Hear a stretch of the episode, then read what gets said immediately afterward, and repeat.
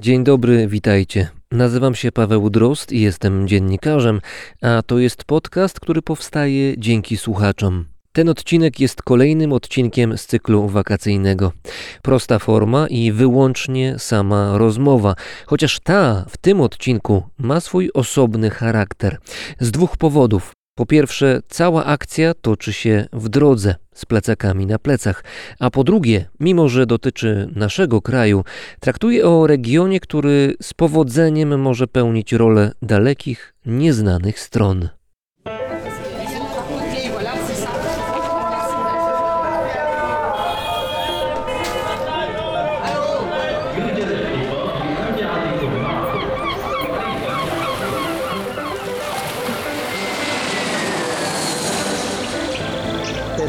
capire ma come deve essere programmato tutto. Достопримечательность. Non si sa che cosa fa il latte e che cosa fa Brzmienie świata z lotu Drozda.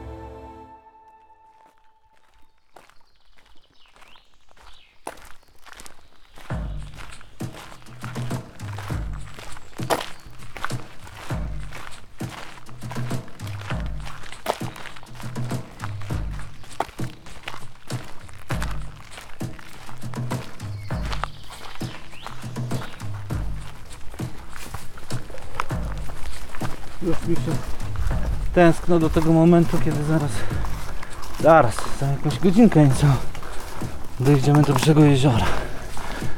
I wtedy wiesz, Marzę, że kąpieli. plus plus.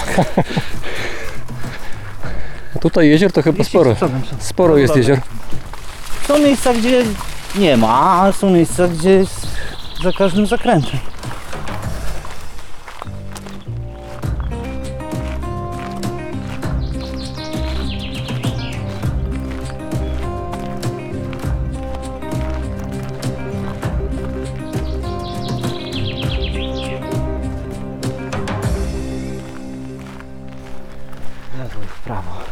To jest dom, który z żoną obserwujemy tam już od lat. Bo obydwoje uważam, że to jest, jeśli nie najpiękniejszy, to jeden z piękniejszych zakątków na Kaszubach. E, okolicy jeziora Potęgowskiego i jeziora Luby Gość w sercu Lasów Mirachowskich. W każdym razie przyjeżdżamy tu i oglądamy ten dom. On był taki podupadał i tak myśleliśmy, żeby go kiedyś kupić. Tutaj widzieliśmy siebie. Lokalizacja 10 na 10 dla nas. Klimat tego domu, bo on jest taki inny, widzisz. Taki... Ale właśnie ja nawet nie wiem jak go opisać. Ten dach jest taki. No właśnie nie wiem jak go opisać. Parter murowany, piętro Aha. murowane, Góra drewniana. góra drewniana i dach złamany w pół, jakoś tak z każdej strony, z wykuszami. Do zeszłego roku marzyliśmy, teraz już nie ma co marzyć, bo został wyremontowany, więc ma nowego właściciela. Nauka z tego płynie taka, że nie ma co się zastanawiać czasem. Tu widzieliśmy na tej łące nasze konie, stajnie, a tu widzieliśmy siebie na tym tarasie. To jest chyba dobry moment, żeby co prawda może nie o, o domach porozmawiać i o architekturze Kaszub, ale o książce, bo o książce będziemy rozmawiać, no i też o przyległościach do tej książki. Książka się nazywa Kaszebę. Została właśnie wydana nakładem wydawnictwa Czarne. Razem ze mną jest autor tej książki i mieszkaniec Kaszub, dziennikarz również Tomasz Słomczyński. Dzień dobry. Witam, witam serdecznie. Powiedz, gdzie my jesteśmy. Ja wiem, że jesteśmy na Kaszubach, ale to jest tak mało precyzyjnie. Jesteśmy w okolicy wsi Kamieniecki Młyn w sercu Puszczy Mirachowskiej, zwanej Lasami Mirachowskimi. Ja wolę jednak określenie Puszcza Mirachowska, wydaje mi się bardziej, bardziej odpowiadające rzeczywistości. No i zbliżamy się do jeziora Potęgowskiego i do rezerwatu, kilku rezerwatów, między innymi do rezerwatu Szczelina Lechicka.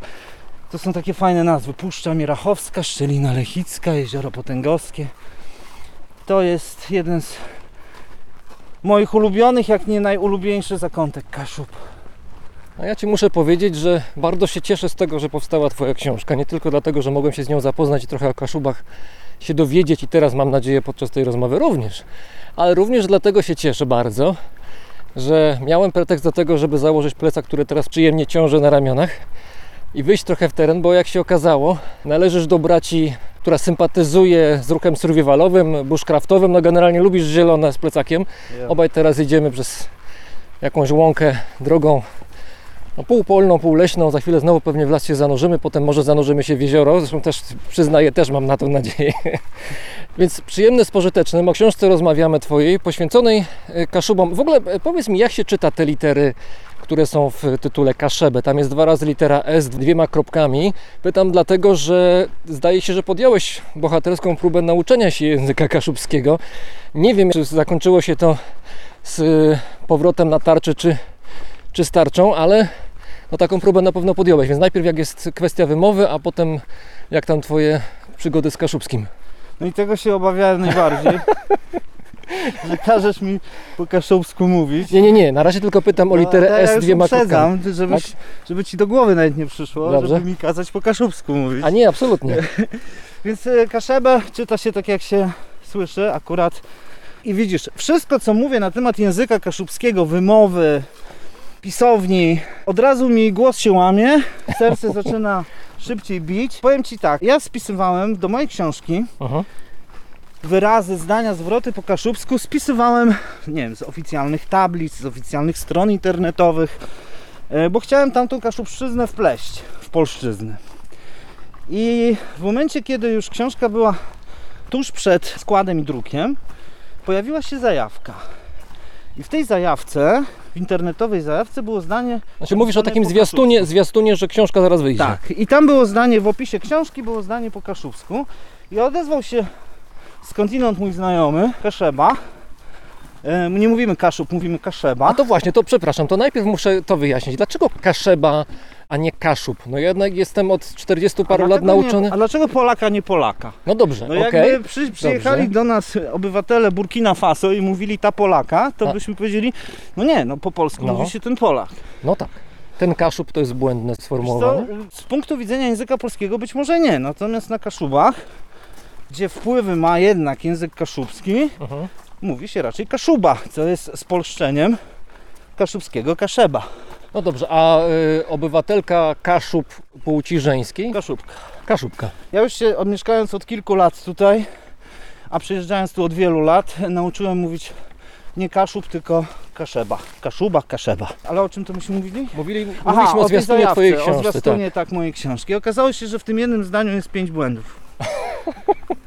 A książka A to- jest prawie w druku, a tych zdań w książce jest sporo. Pięć błędów bodajże ortograficznych. Ortograficznych. Tak, bo chodzi właśnie o tą pisownię. I teraz tak, ja się tłumaczę wydawnictwu. Dobra, robimy redakcję u e, fachowca od języka kaszubskiego. Okazało się, że wszystko miałem źle. W ostatnim momencie, tuż przed składem i drukiem, udało się zrobić redakcję u Darka Majkowskiego. Zrobił to człowiek, który jest członkiem Rady Języka Kaszubskiego i tak dalej, więc jakby mam tutaj pewność, że jest to zrobione dobrze. Ale to jest właśnie glosa do tego, co mówimy o języku kaszubskim, że on cały czas się tworzy, zmienia. Ale to znaczy, że jeżeli Ty spisywałeś to z powszechnie dostępnych źródeł, to znaczy, że te powszechnie dostępne źródła, internet, jakieś Mogły napisy się są, zdezaktualizować. ale są upstrzone błędami ortograficznymi? Nie były jak powstawały, ale ten język się tworzy. Każdy język jest w procesie kodyfikacji swojej, tylko że e, A tutaj ten proces, jak rozumiem, przebiega szybciej. szybciej przebiega, bardziej dynamicznie i jest, jest szerszy, prawda? Aha. I jeżeli nawet ja biorę coś, Labuda, taki pisarz, który pisał, dajmy na to w latach 30.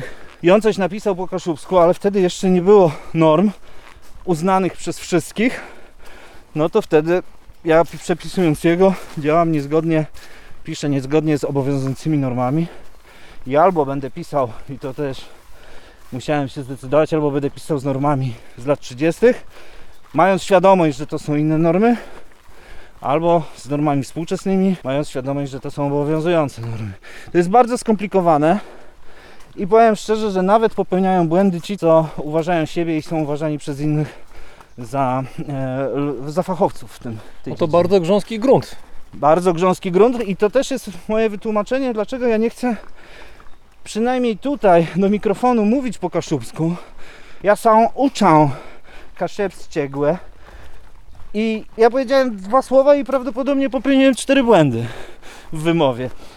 To nie jest takie proste, naprawdę. Mm. Ale uczyłeś się, albo uczysz się cały czas. Tak, tak, tak. Uczyłem się intensywnie, teraz od czasu do czasu zaglądam sobie coś pod nosem, godam.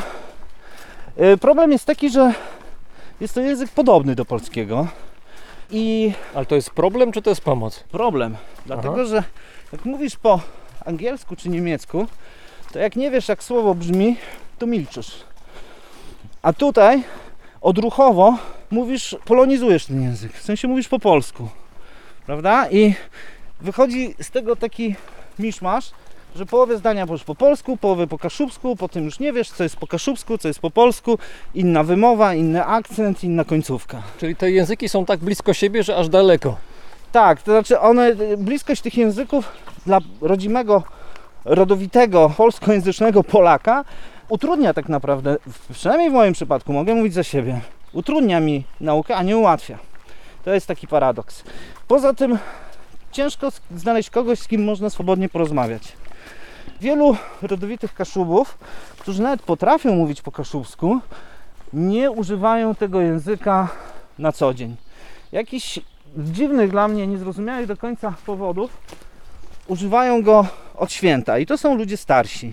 Kiedy się spotykają ze sobą na jakichś zjazdach, jakichś imprezach regionalnych. No ale zaraz, w książce piszesz, że bodaj 20 tysięcy dzieciaków rocznie na Kaszubach uczy rzecz. się kaszubskiego. No to już skoro się uczą, to zakładam, że się mogą nauczyć i się tym językiem posługiwać. To nie jest takie proste. Tu nic nie jest proste. Od razu cię ostrzegam, wiesz, to wiele rzeczy ma tu drugie dno i jakbyś chciał na przykład mieć takie proste, proste relacje z Kaszub, to proponuję porozmawiać z turystami. Nie, ale, ale nie wiem, czy wiesz, ale częścią mojego emploi jest to, żeby zadawać pytania w tematach, które z definicji są trudne, więc chyba dobrze trafiłem. Dobrze. Słuchaj, no więc to jest tak. Jest dziura pokoleniowa. Jest kaszubski wyniesiony z domu. Kaszubskim wyniesionym z domu posługują się ludzie, dajmy na to 60 plus. Oczywiście w większości. Od każdej reguły są wyjątki. Ja uogólniam teraz, żeby przedstawić obraz sytuacji. Ich dzieci, czyli dzisiejsi 30-40-latkowie, po kaszubsku nie mówią, bo chodzili do szkoły w czasie PRL-u, kiedy nie wolno było mówić po kaszubsku i było to rugowane ze szkół. Podobno również przy pomocy cielesnych. Ale ich dzieci, na przykład moje, urodziły się już w Polsce po 1989 roku, kiedy nagle okazało się, dokładnie w 2003 2005 roku, w tych latach mniej więcej wchodziła ustawa i inne przepisy wskazujące na to, że język kaszubski jest językiem, nie dialektem, nie zepsutą polszczyzną, tylko językiem. W tym czasie Kaszubski wchodzi do szkół i nasze dzieci uczą się kaszubskiego. Kaszubskie dzieci, których rodzice nie mówią po kaszubsku, ale dziadkowie mówią po kaszubsku, uczą się kaszubskiego od nauczycieli. Ale z domu już mają marne szanse wynieść ten kaszubski. To jest rewitalizacja języka. To jest walka o to, żeby ten język nie zginął. I teraz, jakbyś posłuchał mnie albo innych ludzi, którzy się uczą języka kaszubskiego, to to jest zupełnie inna melodia niż rodowity Kaszuba. Jakby rodowity Kaszuba powiedział Ci tak szybko, jak ja teraz mówię, byś nie zrozumiał ani jednego słowa. Gdyby to samo po kaszubsku powiedział człowiek, który się uczy po kaszubsku, zrozumiesz wszystko. I się zdyszałem. Idziemy pod górkę. To Weź powiedz to- coś, że to- idziemy pod górkę. Tak, powiem coś. Idziemy pod górkę. Bo na Kaszubach, jak wiecie, bywa tak, że są górki, pagórki, raz jest w górę, raz jest w dół. Po drodze gdzieś jest jezioro, na pewno są jakieś lasy, albo prawdopodobnie. I rzeczywiście górka malutka była, co prawda nie są to trzy korony, tak powiem, ale jednak, jednak troszkę można zadyszki złapać, tym bardziej, że temperatura jest taka, jak powinna być latem. Dosyć e, wysoka, do tego jeszcze mamy oczywiście plecaki na plecach. Zejdźmy troszkę może z kwestii językowych, skoro to jest, jak powiedziałeś, grząski grunt i moglibyśmy się trochę zapaść może zbyt głęboko. Natomiast, niż byśmy ale chcieli. wie- Wiesz co, jeszcze muszę Ci jedną rzecz Tak. powiedzieć, żeby ten obraz był pełen. Mhm. Jest grupa bardzo aktywnych młodych ludzi, którzy robią wszystko, żeby Kaszubski wdrożyć do codzienności. I dzieje się to na różnych polach. Dzieje się to w przestrzeni domowej. To są młodzi tatowie, młode mamy. E, Ale mówimy o 30-latkach, 40-latkach, młodszych? 20, 30, nastolatkach czasem, którzy rzeczywiście, ja widzę ich jest może mało, ale coraz więcej. Młodzi Kaszubi, którzy uważają, że należy normalnie posługiwać się językiem kaszubskim nie tylko po to, żeby wierszyki klepać okazjonalne, tylko po to, żeby powiedzieć kocham cię, nie wkurzaj mnie, wyjdź stąd. I kiedy w Polsce był strajk kobiet, wymyślono nazwę. Wulgaryzm po polsku na W wszyscy wiemy jak brzmi. Dotyczący partii. Tak, i polityków. Był odpowiednik i była nakładka na Facebooku. Karuj ta są. I okazało się, że język kaszubski nie musi służyć tylko do tego, żeby homilię w nim wygłaszać albo nabożne pieśni i wierszyki głosić, ale żeby pokazać w dosadny sposób, co Opisywał rzeczywistość dzisiejszą. Tak, a nie przeszłość. dokładnie. Czyli co, on w tym momencie udowodnił, że może być językiem żywym. Ja myślę, że tak, że po raz kolejny udowodnił, bo jakby zapytać, jakbyś Znowu, znowu do góry takim- wchodzimy? z takim młodym kaszubą, młodą kaszubką, która w domu się posługuje i stara się nawet w sklepie i wszędzie posługiwać językiem kaszubskim, to poda Ci więcej takich przykładów. To był taki może najbardziej spektakularny przykład z ostatnich miesięcy. Lewo, prawo? Lewo. Coraz bliżej jeziora. Ty jesteś takim kaszubą naturalizowanym, aspirującym, nie wiem jak to nazwać, bo pochodzisz z Sopotu, znaczy przeprowadziłeś się tutaj na Kaszuby z Sopotu, przy czym właściwie przeprowadziłeś się z Kaszub na Kaszuby, bo Sopot kaszubski jest.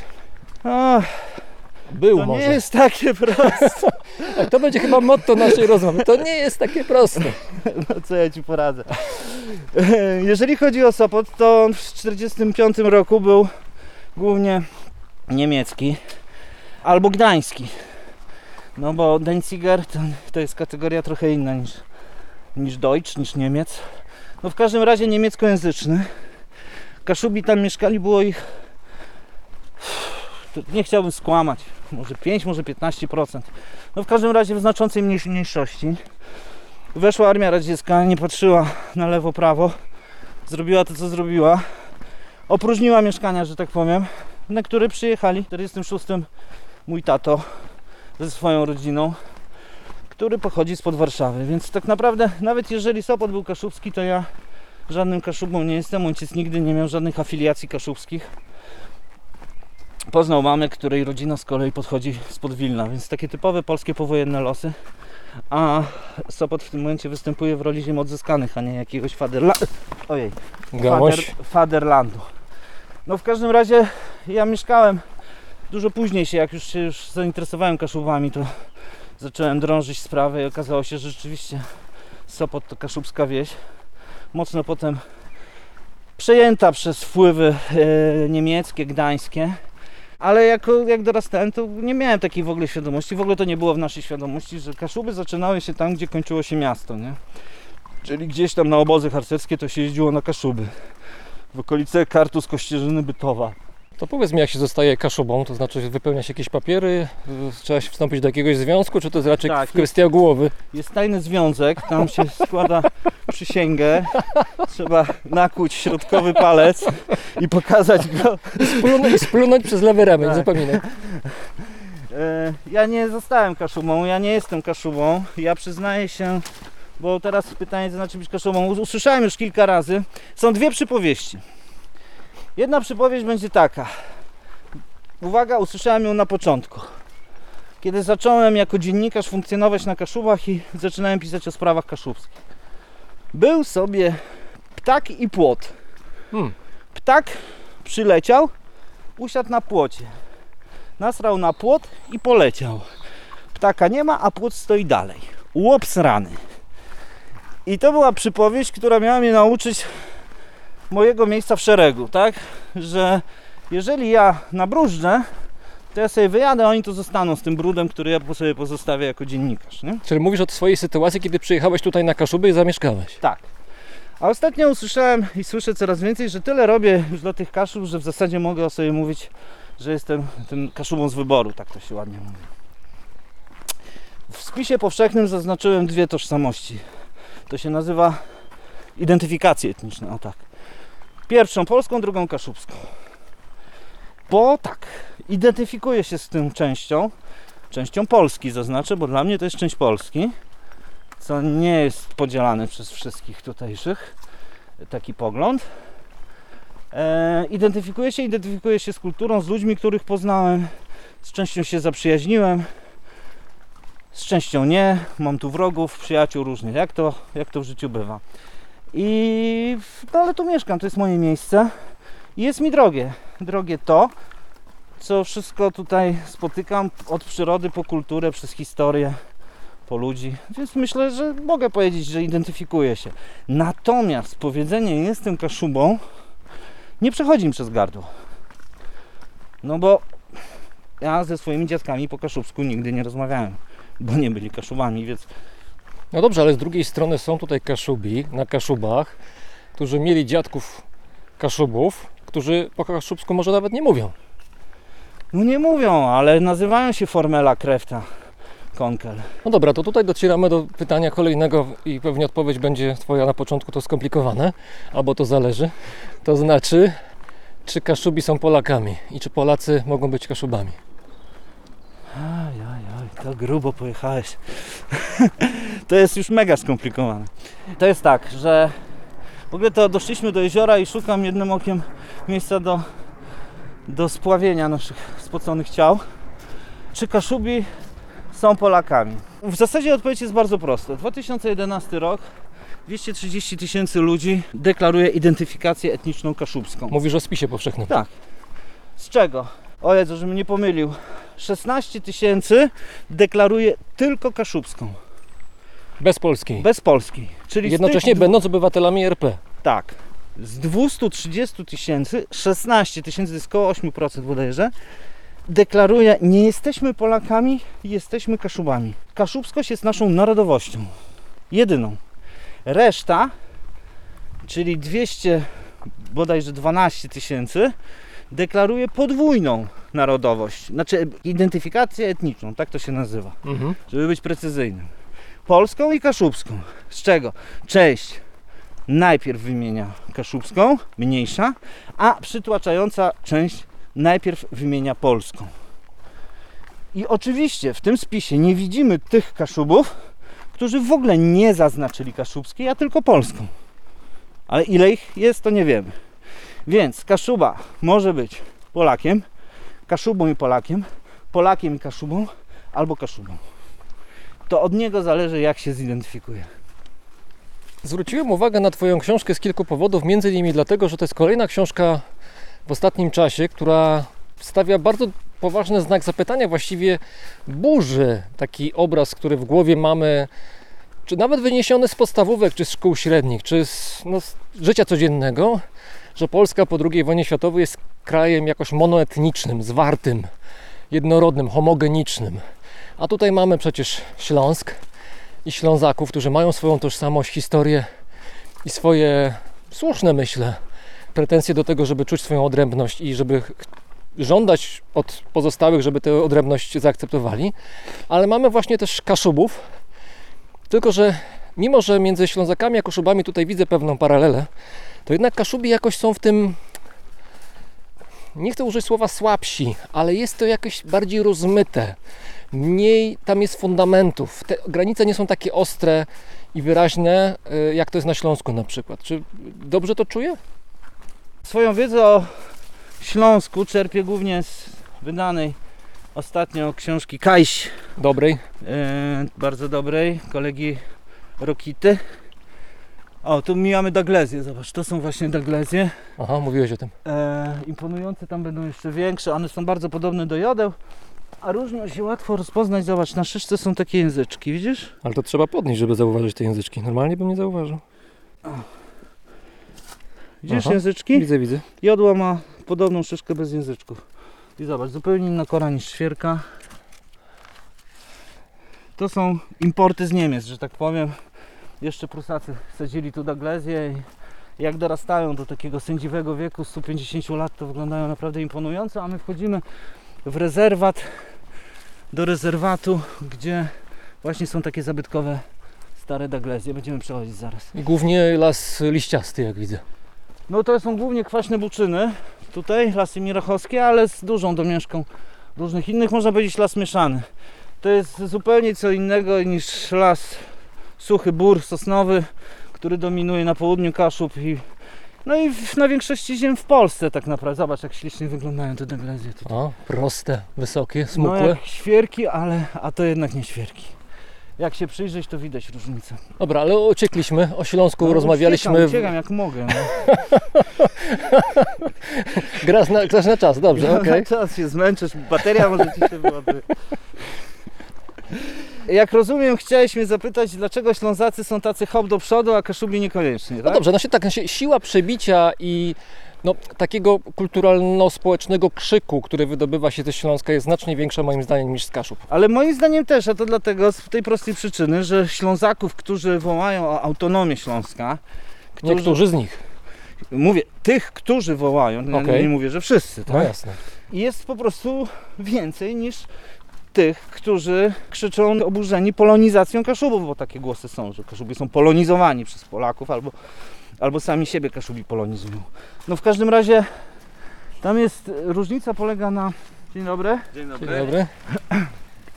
Różnica polega na tym, że ich jest więcej i więc są głośniejsi.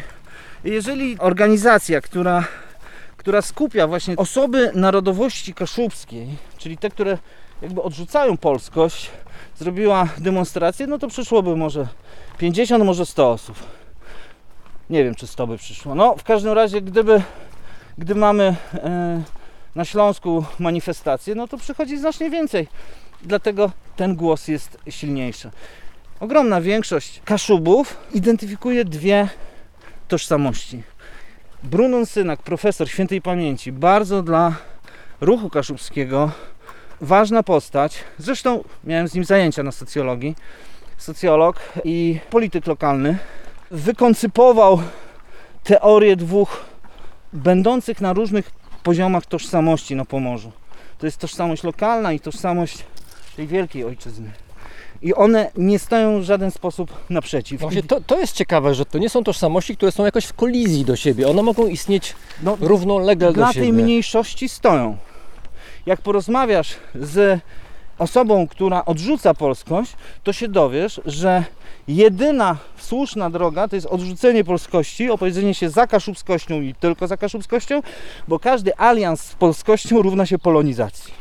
No Ale dobrze, ale to oni w takim razie deklarują i chcą y, odgłosić państwo Nie, broń Rzeczpospolita Kaszubska? Nie. Broń Boże nie. Aż tak daleko nie idą. Nie, nie, nie, od razu mogę nawet krzyknąć To, właśnie. to, gdzie nie. się, to, to gdzie się kończy w takim razie ten radykalizm? Czy może to, E, to, to oni- asertywność, oni- nazwijmy to? Ja chcę powiedzieć, że oni są w mniejszości, że dlatego, odpowiadając na Twoje pytanie krótko i na temat, dlatego Kaszubi tak bardzo swoją tożsamością nie wychodzą tak bardzo na światło, na arenę ogólnopolską, jak na przykład Ślązacy, dlatego że absolutnie przytłaczająca większość Kaszubów czuje się i Polakami, i Kaszubami jednocześnie i nie stoi to w żadnej sprzeczności. Koniec, kropka. A teraz, tu jest taka sytuacja, że znowu musimy narodowość od obywatelstwa rozróżnić. Staram się ich zrozumieć, chociaż jestem przecież Polakiem, ja przede wszystkim jestem Polakiem zawsze będę, z moimi korzeniami.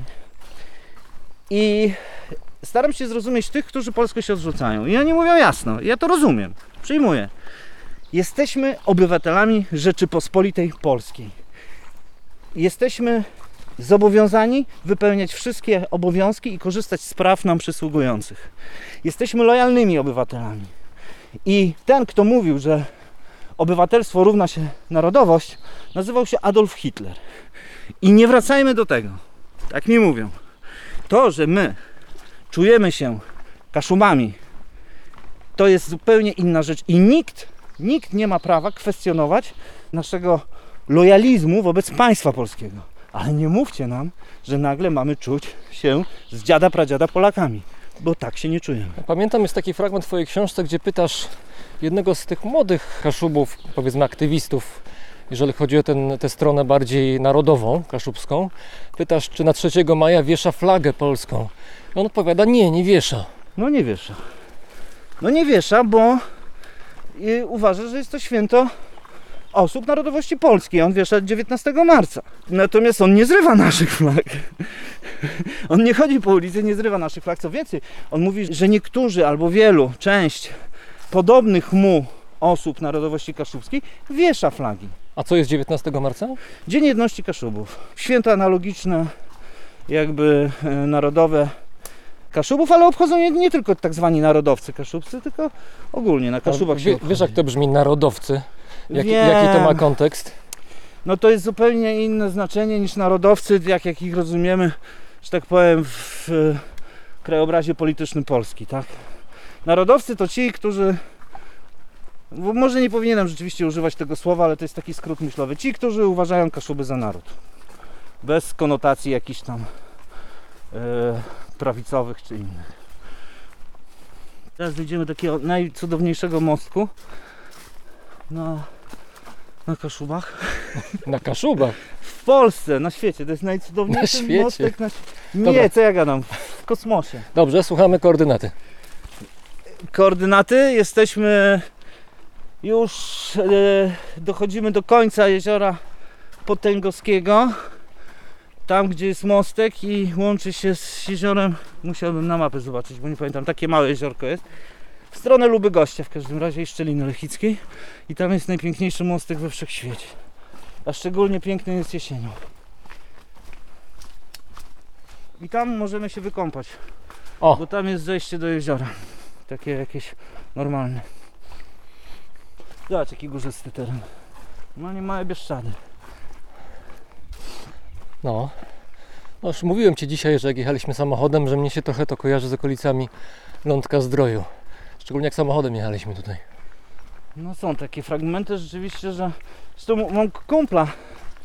Pozdrawiam serdecznie Piotra. Kowalewściego. Kowalewściego. Nie wiem. Piotr, nie obraź się. Ale To, kaszubsku, to, była, to była, rozumiem, próbka Twojej Tak. kaszubszczyzny. to była rozpaczliwa próba uratowania mojej kaszubszczyzny. W każdym razie Piotr Kowalewści y, na Facebooku ma profil, jego się nazywa. Jest y, inicjatorem akcji Beskid Kaszubski. Okazuje się, że naukowcy amerykańscy odkryli w Polsce nowy Beskid. Żywiecki, śląski, ale jest też kaszubski. On leży w okolicach Kartus właśnie. Właśnie jesteśmy na jego terenie. To jest Beskid Kaszubski. Jest taki wątek, który jest wątkiem, myślę, takim trochę dyżurnym, jeżeli chodzi o e, rozmowy na temat Kaszub i tożsamości kaszubskiej. To są wątki germańskie, niemieckie. Ja? Natürlich. Powiedz mi, jeżeli mielibyśmy mierzyć miarką, co jest oczywiście niemożliwe i nieuprawomocnione, dlatego to zrobimy, e, żeby zmierzyć bliskość kaszubskiej tożsamości e, do polskości i kaszubskiej tożsamości do niemieckości, to jakby to wyszło? Nie ma o czym mówić. No nie ma o czym mówić. No. Ja oczywiście mogę powiedzieć, że tu nie ma żadnej niemieckości i tak dalej, no ale to będzie moja opinia. No, w spisie powszechnym bodajże na 230 tysięcy ludzi, ja nie pamiętam, kilka, dziewięć Mhm. czy siedem osób wskazało identyfikację niemiecką i kaszubską. Idziemy w lewo. Więc naprawdę nie ma o czym mówić. To są jakieś jakieś bajki o tym, że Ale wiesz, z czego to wynika? Ja myślę, że to wynika z języka. To znaczy, przyjeżdża turysta e, na Kaszuby albo gdzieś, nie wiem, widzi stronę internetową, tam widzi znaczki, które przypominają do złudzenia e, Umlauty. umlauty niemieckie i myśli, aha, łączy jedno z drugim, dancing blisko, Niemcy. no ale coś ja mogę poradzić na ignorancję, no. Wiesz, no tak mu się kojarzy, no to znaczy, że ma ktoś taki, przepraszam, niewielką wiedzę o świecie. No i tyle, no przecież kreseczka nad literą albo dwie kropeczki to nie jest y, y, rzecz y, przynależna li tylko y, językowi niemieckiemu. No co mogę więcej powiedzieć? No, ale geograficznie jednak Niemcy wcale nie tak daleko, tym bardziej, że jak piszesz w książce, to Kaszuby można powiedzieć, że się rozciągały jeszcze wcale nie tak dawno. Od Szczecina aż właśnie po tereny tu, gdzie jesteśmy, czyli powiedzmy Co, niedaleko bo, Trójmiasta. bo, bo polskość Kaszubów jest kwestią wyboru.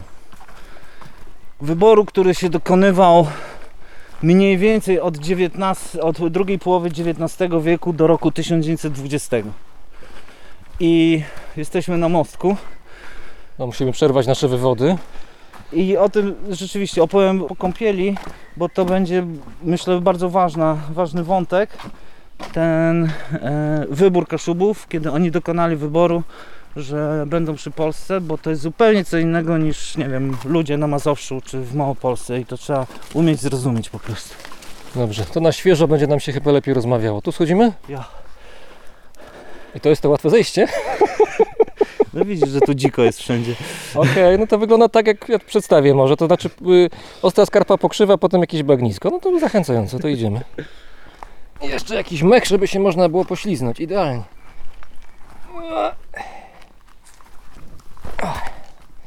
No dobra, to ja jestem. Zrzucę tu plecak. Te pokrzywy wyglądają zachęcająco bardzo.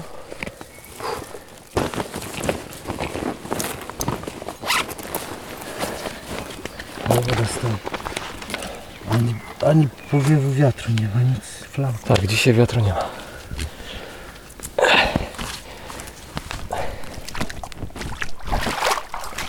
No, fajna woda. Brunatna, ale to nie ma co się przejmować. To jednotonalny kolor.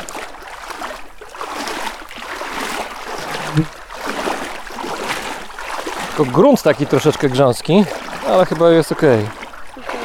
Bywa gorzej. Zobacz jak tu pięknie.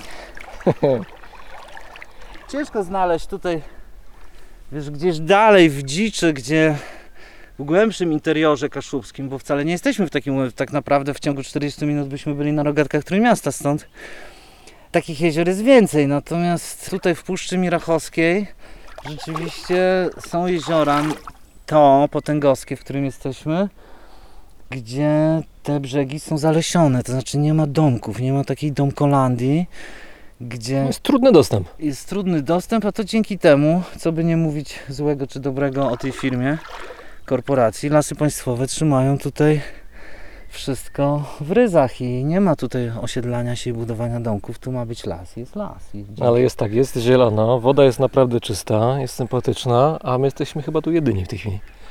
No. Kąpieli, a jezioro wcale nie jest takie małe. Nie jest małe, jesteśmy jedyni, nawet nie ma wędkarzy. Zazwyczaj to jakaś łódeczka z jakimś wędkarzem się pojawia, No. tym razem nie ma. A jest ciepło, no, to znaczy jest, jest dokładnie taka pogoda, jaka powinna sprawić, że ludzie tu przyjeżdżają. Ja idę popływać w każdym razie. Dobrze, to ja odłożę mikrofon i dołączę.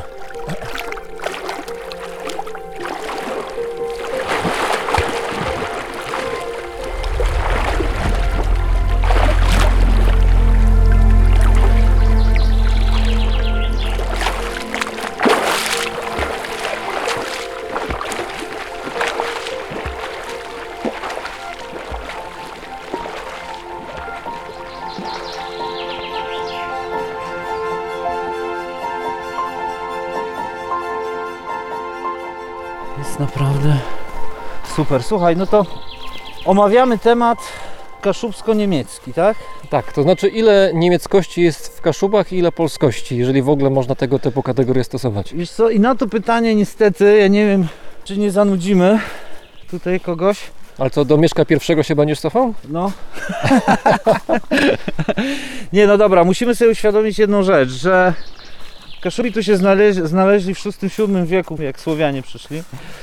Słowianie, czyli Kaszubi. Zajęli tereny, nie wiem, od jeszcze na zachód od Odry, wyspa Rugia i tamte tereny, dzisiejsze, dzisiejsze Niemcy, aż po późniejszy Gdańsk, no wtedy Gdańska nie było, czyli Zatokę Gdańską. Czyli całe obecne Pomorze, nawet więcej. I germanizacja przez następne wieki postępowała.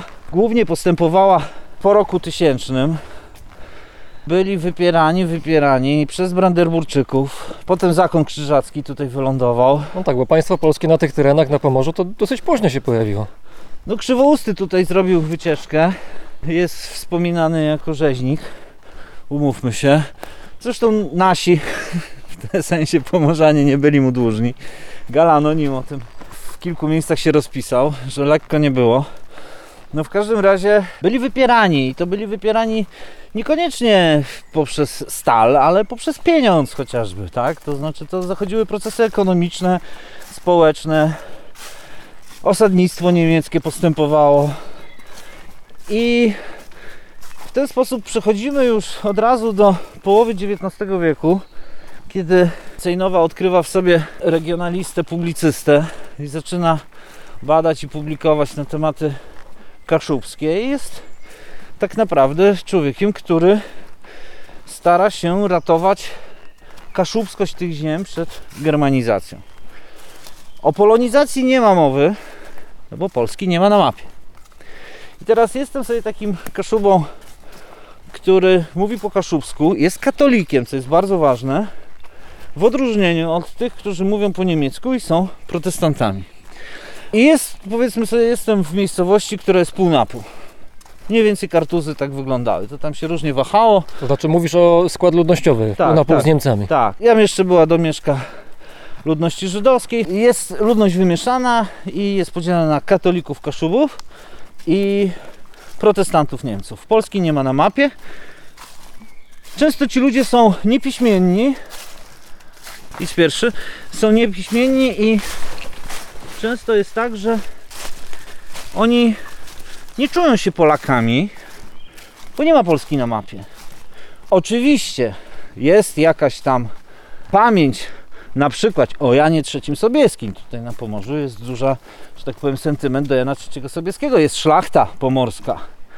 Można powiedzieć szlachta kaszubska, bo błędem jest utożsamianie Kaszub i Kaszubów tylko do tego aspektu ludowego, wiejskiego, chłopskiego. No nie, no oczywiście tutaj są rody szlacheckie również. One są podupadłe w sensie materialnym najczęściej, ale, ale te nazwiska kończące się na ski też tutaj funkcjonują. Ale generalnie rzecz biorąc, odliczając te wyjątki, taki Kaszuba jest tutejszy. Ale jego tożsamość formuje jakby Kościół katolicki, czyli wiara katolicka i odrębność językowa. No i jest sobie Cejnowa, który walczy w wierzchni ludów, ma dosyć już walki o Polskę. Sprawa wydaje się beznadziejna. Jest 1850 rok, zagłębia się w publikowanie, badanie kultury kaszubskiej. I od tego momentu on się nazywa budzicielem Kaszub się na niego mówi. Od tego momentu Kaszubi dostają dzięki niemu pierwszy taki sygnał, że oto są odrębnym, on uważa, narodem. I może nam się to wydawać dziwne, ale on rozważa, z kim Kaszubom będzie naj, najlepiej. Polski nie ma na mapę, może z Rosją? W końcu Rosjanie to Słowianie. Ale rozważa również opcję polską, wychodząc jednakże z założenia, że Kaszubi to naród. I że punktem wyjścia jest jakby interes Kaszubów, a nie interes Polaków. I zaczyna się w każdym razie dyskusja. A gdzie Niemcy w tym wszystkim? Niemcy zgrzytają zębami i uważają, że to wszystko jest destrukcyjne z ich punktu widzenia. I wzmagają akcję germanizacyjną. I z jednej strony Kaszubi zaczynają mieć odrębność tożsamościową, a z drugiej strony powstaje Hakata. Tu już mamy koniec XIX wieku i potężna akcja germanizacyjna. Nie można powiedzieć, że wszyscy Kaszubi odwracają się plecami i żaden nie daje się zgermanizować. Wręcz przeciwnie, wielu Kaszubów daje się zgermanizować. I kiedy mamy przełom XIX i XX wieku, to tak naprawdę Kaszubi dzielą się już, zaczynają się dzielić również na odrębną grupę tych niemieckich Kaszubów, Kaszubów Niemców. Jeden Labuda pisał się po polsku, a drugi Labuda pisał się po niemiecku, tak? Jeden był Franc, a drugi był Franciszek. Często byli krewnymi i mieszkali przez płot. I ci ci mówili po kaszubsku. I ci i ci znali niemiecki, bo chodzili do niemieckiej szkoły. To też trzeba sobie jasno powiedzieć, że tutaj wszyscy mówili po niemiecku, bo chodzili do niemieckich szkół, musieli znać. Przynajmniej do podstawówki. Ale jedni z lubością mówili po niemiecku, a inni w ogóle unikali języka niemieckiego. Więc jakby to naprawdę wszystko było jak to na terenie pogranicza wymieszane. I nagle z początkiem XX wieku pojawiają się młodo Kaszubi. Młoda inteligencja, świetnie wykształcona, Majkowski z Karnowskim, którzy mówią, miejsce Kaszub jest przy Polsce. Ale jak to? Nie ma Polski. Nie ma Polski jako tworu geopolitycznego, tak jak mówisz. Ale nasze miejsce jest przy Polakach i przy Polsce. No i jakby wychodząc z tym do świata, zakładają gryf, czasopismo i zaczyna się ta droga, która bardzo szybko znajduje swój finał, bo mówimy raptem o, ja wiem, dekadzie w 1920 roku, kiedy Kaszubi witają z kwiatami polskie wojsko tutaj. Są ze Ślubiny Pucka i rzeczywiście ten entuzjazm Kaszubów, którzy wracają do macierzy, wracają do Polski, jest zaskakujący dla nich samych, w sensie tych intelektualistów kaszubskich. Oni piszą, że to było zadziwiające, jak bardzo przez te 10 lat, jaką myśmy robotę wykonali, żeby w zasadzie już nie było wątpliwości, że ich miejsce jest przy Polsce. Co było potem po 1920 roku, to jest zupełnie inna rzecz. To już się w to nie zagłębiajmy, bo nie było lekko w tych stosunkach polsko-kaszubskich, ale to nie jest tak jak na Mazowszu, czy nie wiem, w Małopolsce, gdzie polskość się wyssało z mlekiem matki. Tu trzeba było do tego dojrzeć, dojść. Od takiego nic, braku takiej refleksji, która funkcjonowała pewnie w XVI, XVII, XVIII wieku, do tego, co się stało w 1920, czyli wielkim entuzjazmie związanym z powrotem Kaszub do Polski. Ale poczekaj, powiedziałeś wyssać polskość, czy zdobyć tę polskość, ale mówimy o Kaszubach, którzy, No właśnie którzy, ja mówię, mają, którzy mają te pretensje do bycia Kaszubami jednak, więc... Więc ja mówię wyssać polskość w Małopolsce, w, w, na Mazowszu, kiedy tu na Pomorzu, na Kaszubach, nie jest to takie oczywiste. Bo można kaszubskość, niemieckość, polskość albo nijakość wyssać z mlekiem matki. Znaczy w sensie niczego nie wyssać w tym zakresie. W XIX wieku tak było. To nie było takie oczywiste i w pewnym momencie trzeba było podjąć pewne decyzje, pewną pracę i to jest zupełnie inny patriotyzm, nawet dzisiaj nie gorszy, zaznaczę, ale inny niż patriotyzm mieszkańca Małopolski czy Mazowsza, czy Kresów ówczesnych też. I teraz niemieckość. Niemieckość po prostu została odrzucona, za co Kaszubi słono zapłacili w 1939-1940 roku, bo też ta informacja nie przechodzi do masowej świadomości Polaków, ale to tutaj dokonana pierwszej zbrodni ludobójstwa. To tutaj zabito 40 tysięcy ludzi od tak, a byli to wszyscy ci, którzy się w dwudziestoleciu opowiedzieli za Polską. Tutaj wymordowano wszystkie elity. I e, mówimy na to zbrodnia pomorska. I bardzo wysoką cenę zapłacili za swoje przywiązanie do Polski. Pamięć o tych ofiarach jest żywa, tak samo jak w obozie koncentracyjnym Stutthof. A jednocześnie Kaszubi niejednokrotnie byli wcielani do Wehrmachtu. Masowo byli wcielani do Wehrmachtu, tak jak Ślązacy. Znane są relacje, potwierdzone relacje, że stoją sobie chłopcy, jadą do Niemiec na szkolenie, za chwilę dostaną mundury Wehrmachtu i śpiewają rotę. A ich matki, żony, córki śpiewają z nimi po drugiej stronie peronu i płaczą. No i tak to wyglądało. I do tego jeszcze jest między tą polskością, niemieckością, między Wehrmachtem a Rotą, jest kaszubskość jeszcze. Tak. Jest kaszubskość, która od 1920 roku w zasadzie nie kwestionuje swojej siostry polskości. Funkcjonuje z nią na dwóch osobnych płaszczyznach. Jedna płaszczyzna czasem jest wyżej, druga jest czasem wyżej, ale to nie znaczy, że tej drugiej nie ma, nawet jeżeli ta pierwsza czy druga jest wyżej. To nie jest albo albo. Nie jest albo albo. Znowu zwrócę. Jest 8%, które stawia sprawę, że na albo albo. Ale jest 92, które nie stawia tak sprawy. No troszkę dyszymy, bo znowu pod górkę. Natomiast nigdy od już w zasadzie od w XX wieku od 1920 roku, od dwudziestolecia międzywojennego, od II wojny światowej, trudno powiedzieć precyzyjnie, ale nie ma trzeciej siostry niemieckości. Ona została odrzucona. Koniec, kropka.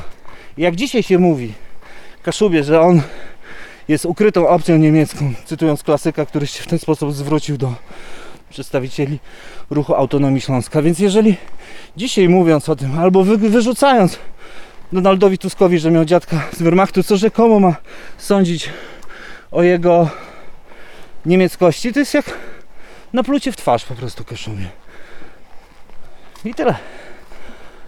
Złapmy oddech może, co? Jo. A to jo to jest takie kaszubskie, rozumiem? Jo. A jak Ja jest... to po kaszubsku tak. No, ja domyślam się, a jak jest nie? Nie. Nie. To ja zapamiętam.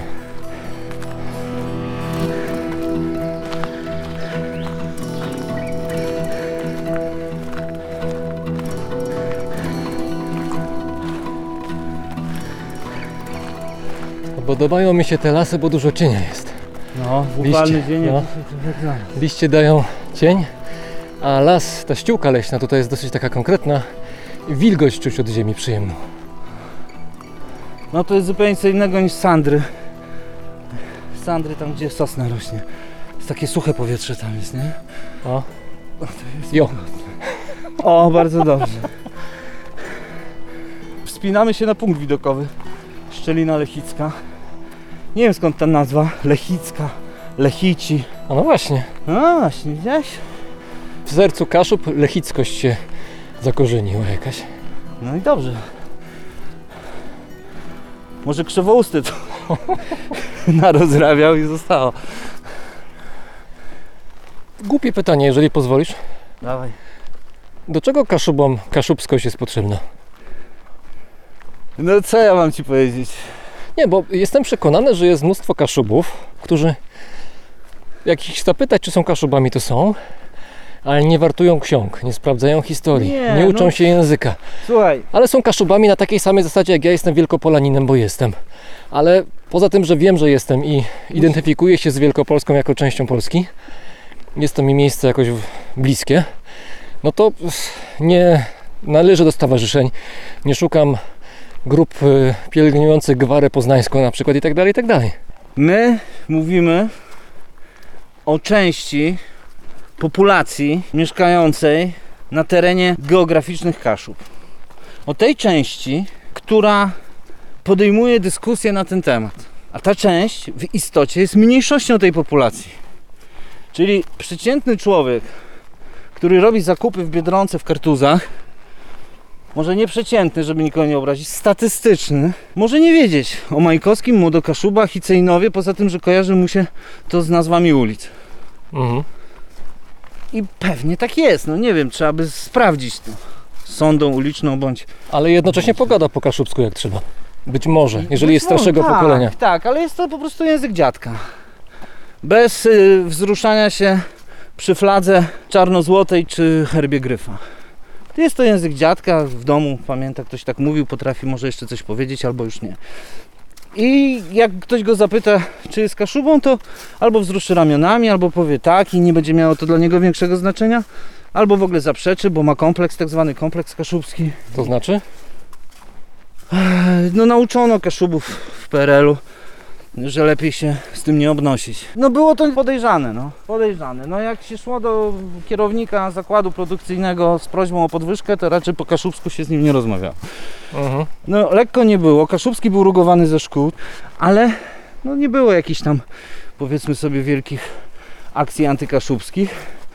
Mm, Natomiast no było to takie podejrzane, bo samorządność, bo właśnie ta proniemieckość. A no właśnie, ta domniemana Ta proniemieckość. domniemana, bo Wehrmacht, bo to, bo tamto, a jeszcze te gwałciciele z Armii Czerwonej w 45. Lepiej było siedzieć cicho i się tu nie obnosić, uśmiechać się, robić dobrą minę do złej gry, nie? A swoje i tak wiedzieli w zaciszach domowych, mówili po kaszubsku i, i, i kultywowali swoje tradycje. Związane bardzo mocno z kościołem katolickim. No Czyli, i, czyli z tego co mówisz, to ten rodzaj jakoś właśnie nieobnoszenia się z tym, kim się jest, jakie się ma korzenie i jakim językiem się człowiek posługuje, niekoniecznie nawet na co dzień, ale czasami od święta, to pozostało. To znaczy, tak, to znaczy to jest jakiś taki rodzaj wycofania. Jest, jest taki rodzaj wycofania. Oczywiście to jest przełamywane przez te grupy, które są, liderują jakby w ruchu kaszubskim. Mm, One starają się właśnie podnieść kaszubskość do, do miana powodu do dumy i zrobić z tego coś, coś fajnego, coś sexy, coś atrakcyjnego. E, Natomiast y, równolegle cały czas jednak funkcjonuje. Z jednej strony stereotyp Kaszuby, a z drugiej strony kompleks kaszubski. To jest jedno, jedno drugim się żywi, że tak powiem. Te dwa zjawiska występują są jak bracia siamscy, to znaczy gbur w języku polskim to jest ham, a gbur na Kaszubach to jest bogaty chłop, takie panisko, taki człowiek wykształcony i obyty. Czyli ktoś, kto na Kaszubach jest obyty, w języku polskim jest synonimem chama, więc to jest tylko przykład na to, jak bardzo my się tutaj trochę rozjeżdżamy. Ale stąd się biorą kompleksy kaszubskie, a z tych kompleksów z kolei to przekonanie, że Kaszubi są nie tylko z tych kompleksów, ale między innymi, że Kaszubi są wycofani, chłodni, nienawistni. No ale przecież chętnie, chętnie przyjmują, mogą gościć nad jakimś jeziorem, tabaką poczęstować, No tak. przyjaźni. No tak, teraz już tak. Teraz już tak i to się właśnie zmienia, natomiast co innego może Ci powiedzieć turysta, który tu przyjechał na dwa tygodnie, a co innego może Ci powiedzieć przedsiębiorca, który zatrudnia kaszubskich robotników. Mhm. To są dwa różne światy, bo pamiętajmy, że no, to jest. Dochodzimy do punktu widokowego na jezioro Potęgockie, w którym się przed chwilą kąpaliśmy, tylko musieliśmy się wdrapać na górę teraz, Aha. żeby spojrzeć na nie z góry. Mm. To są dwa światy, no umówmy się, że te, ta sytuacja, w której gra kapela kaszubska, wszyscy mają stroje ludowe i częstują tabaką, no to jest sytuacja trochę nienaturalna. Ona wynika- jakiś rodzaj Luna Parku. no tak, no. To jest po prostu normalne, jak wszędzie, zarabianie pieniędzy na turystyce i nie ma w tym ani nic złego, ani nic dziwnego, tylko że musimy sobie zdawać sprawę, że nie na tym polega kaszubskość, tak? To jest tylko jakiś jeden z wielu emblematów. Ale to tak jak patrzymy na, na jakiś obrazek, ale wiemy, że to jest tylko wycinek rzeczywistości, a nie, a nie jej sedno, ani treść, ani całość.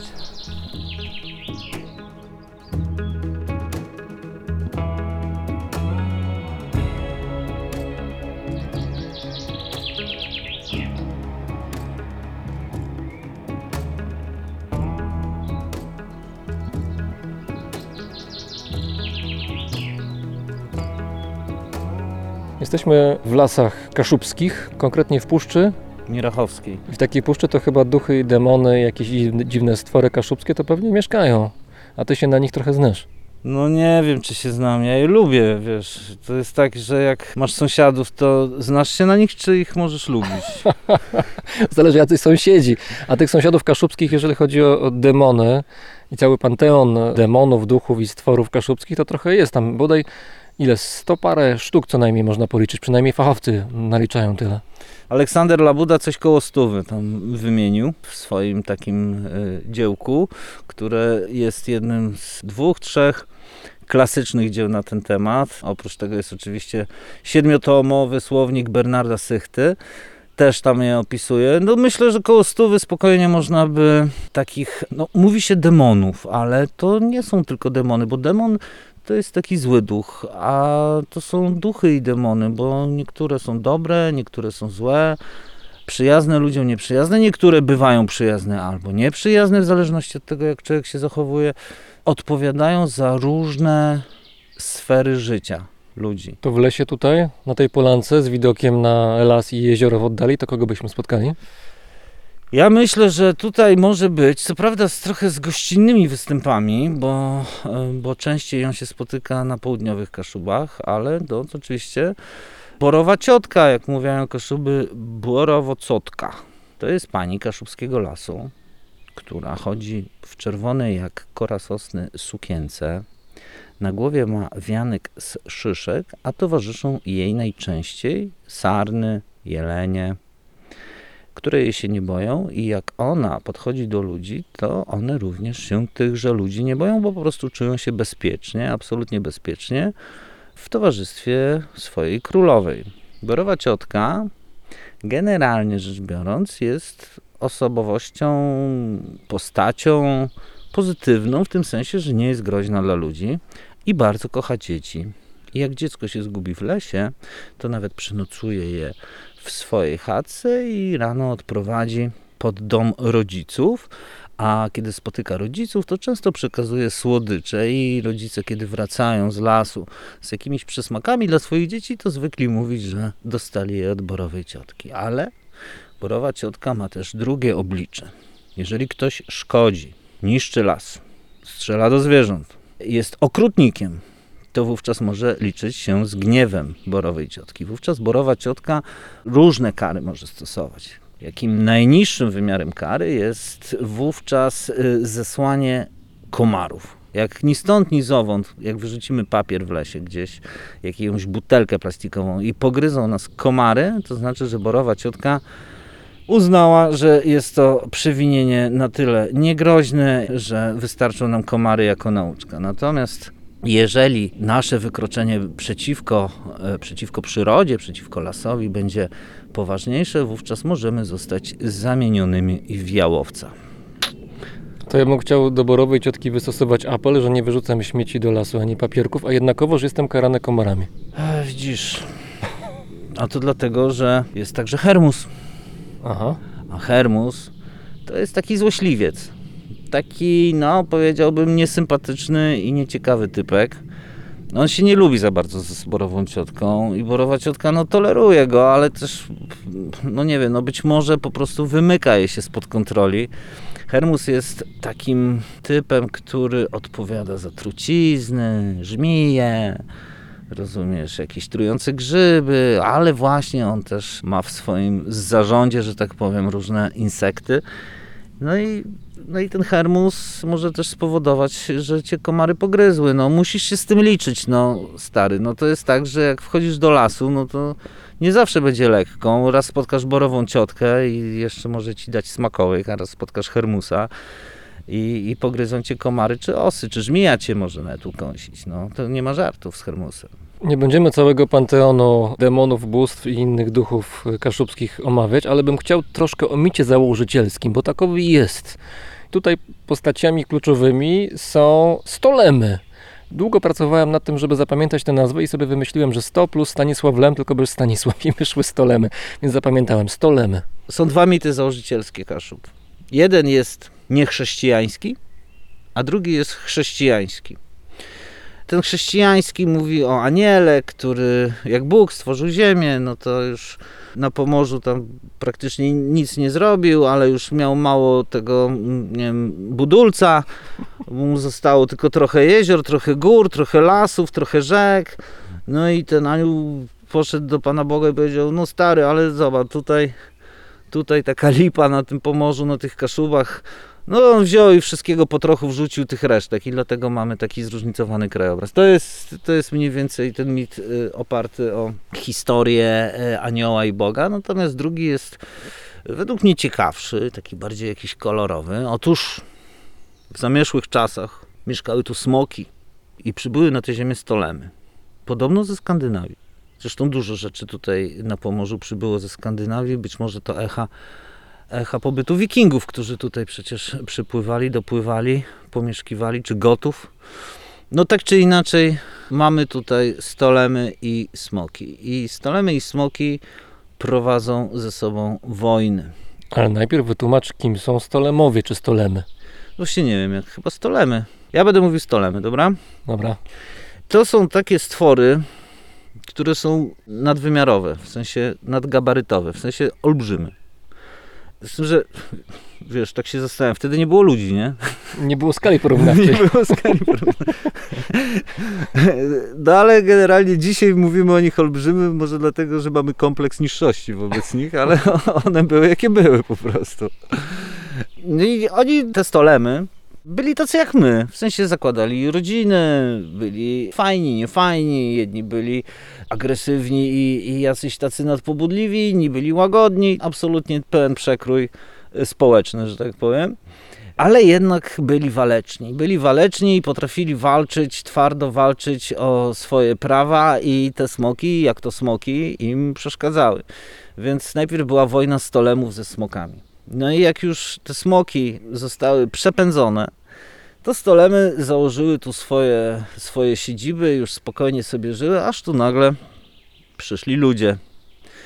Jakby to datować, no to przypuszczam, że to mogło być VI-VII wiek naszej ery, kiedy... A to nawet da się datować, tak? Oczywiście, Aha, oczywiście. Aha to, to, to kiedy datuje się eksodus smoków? To sprawdzę sobie to. E, Smoków... Dobra, zostawmy to. Dobrze, dobrze. Przyszli ludzie. Przyszli ludzie. Przyszli ludzie, a ludzie byli sprytniejsi. A szczególnie gospodynie kaszubskie słyną z tego, że są przebiegłe. I zaczęli stolemy skłócać ze sobą. Bo stolemy generalnie y, nie robiły krzywdy tym maluczkim, tym karzełkom, bo wtedy to dla stolema człowiek był karzełkiem. Tak jak dla człowieka stolem był olbrzymem.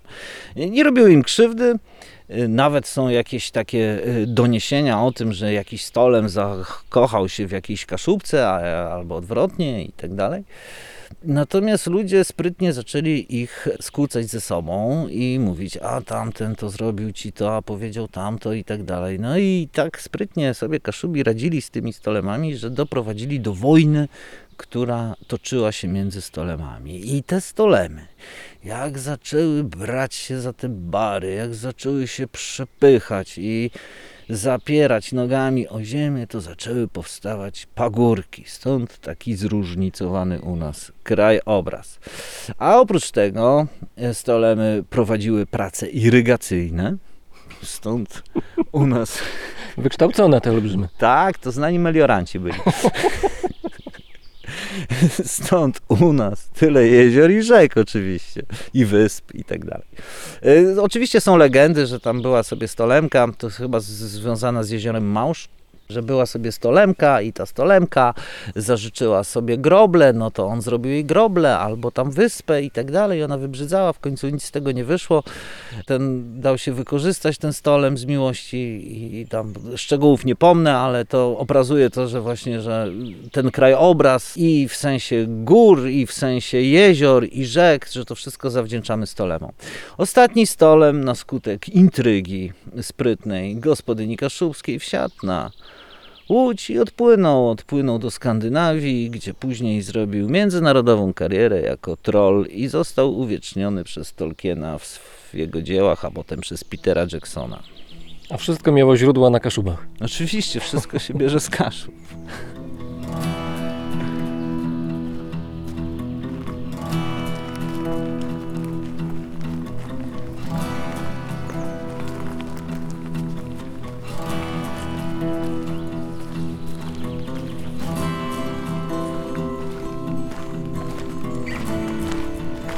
A jak przebiega Twoja, powiedzmy, asymilacja do środowiska kaszubskiego po tych kilku latach, czy już więcej niż kilku mieszkania na Kaszubach, czy w Kartuzach konkretnie? Różnie. To znaczy, tak jak powiedziałem, kilkukrotnie już usłyszałem, że miano Kaszuby mi się należy jak psu zupa. Takiego właśnie Kaszuby z wyboru. A jednocześnie czuję ten dystans.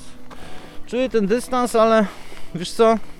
Jak wielu przyjezdnych, jest teraz coś takiego jak migracja z dużego miasta na Kaszuby, a w warunkach pracy zdalnej to już nie są tylko coraz częściej domki letniskowe, ale domy całoroczne. To postępuje i bardzo często spotykam się z takim zdaniem, że zacytuję na Facebooku jakiś wpis, który zapamiętałem.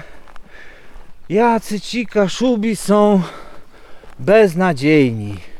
Ja tu przyjechałam, a oni są, nie uśmiechają się.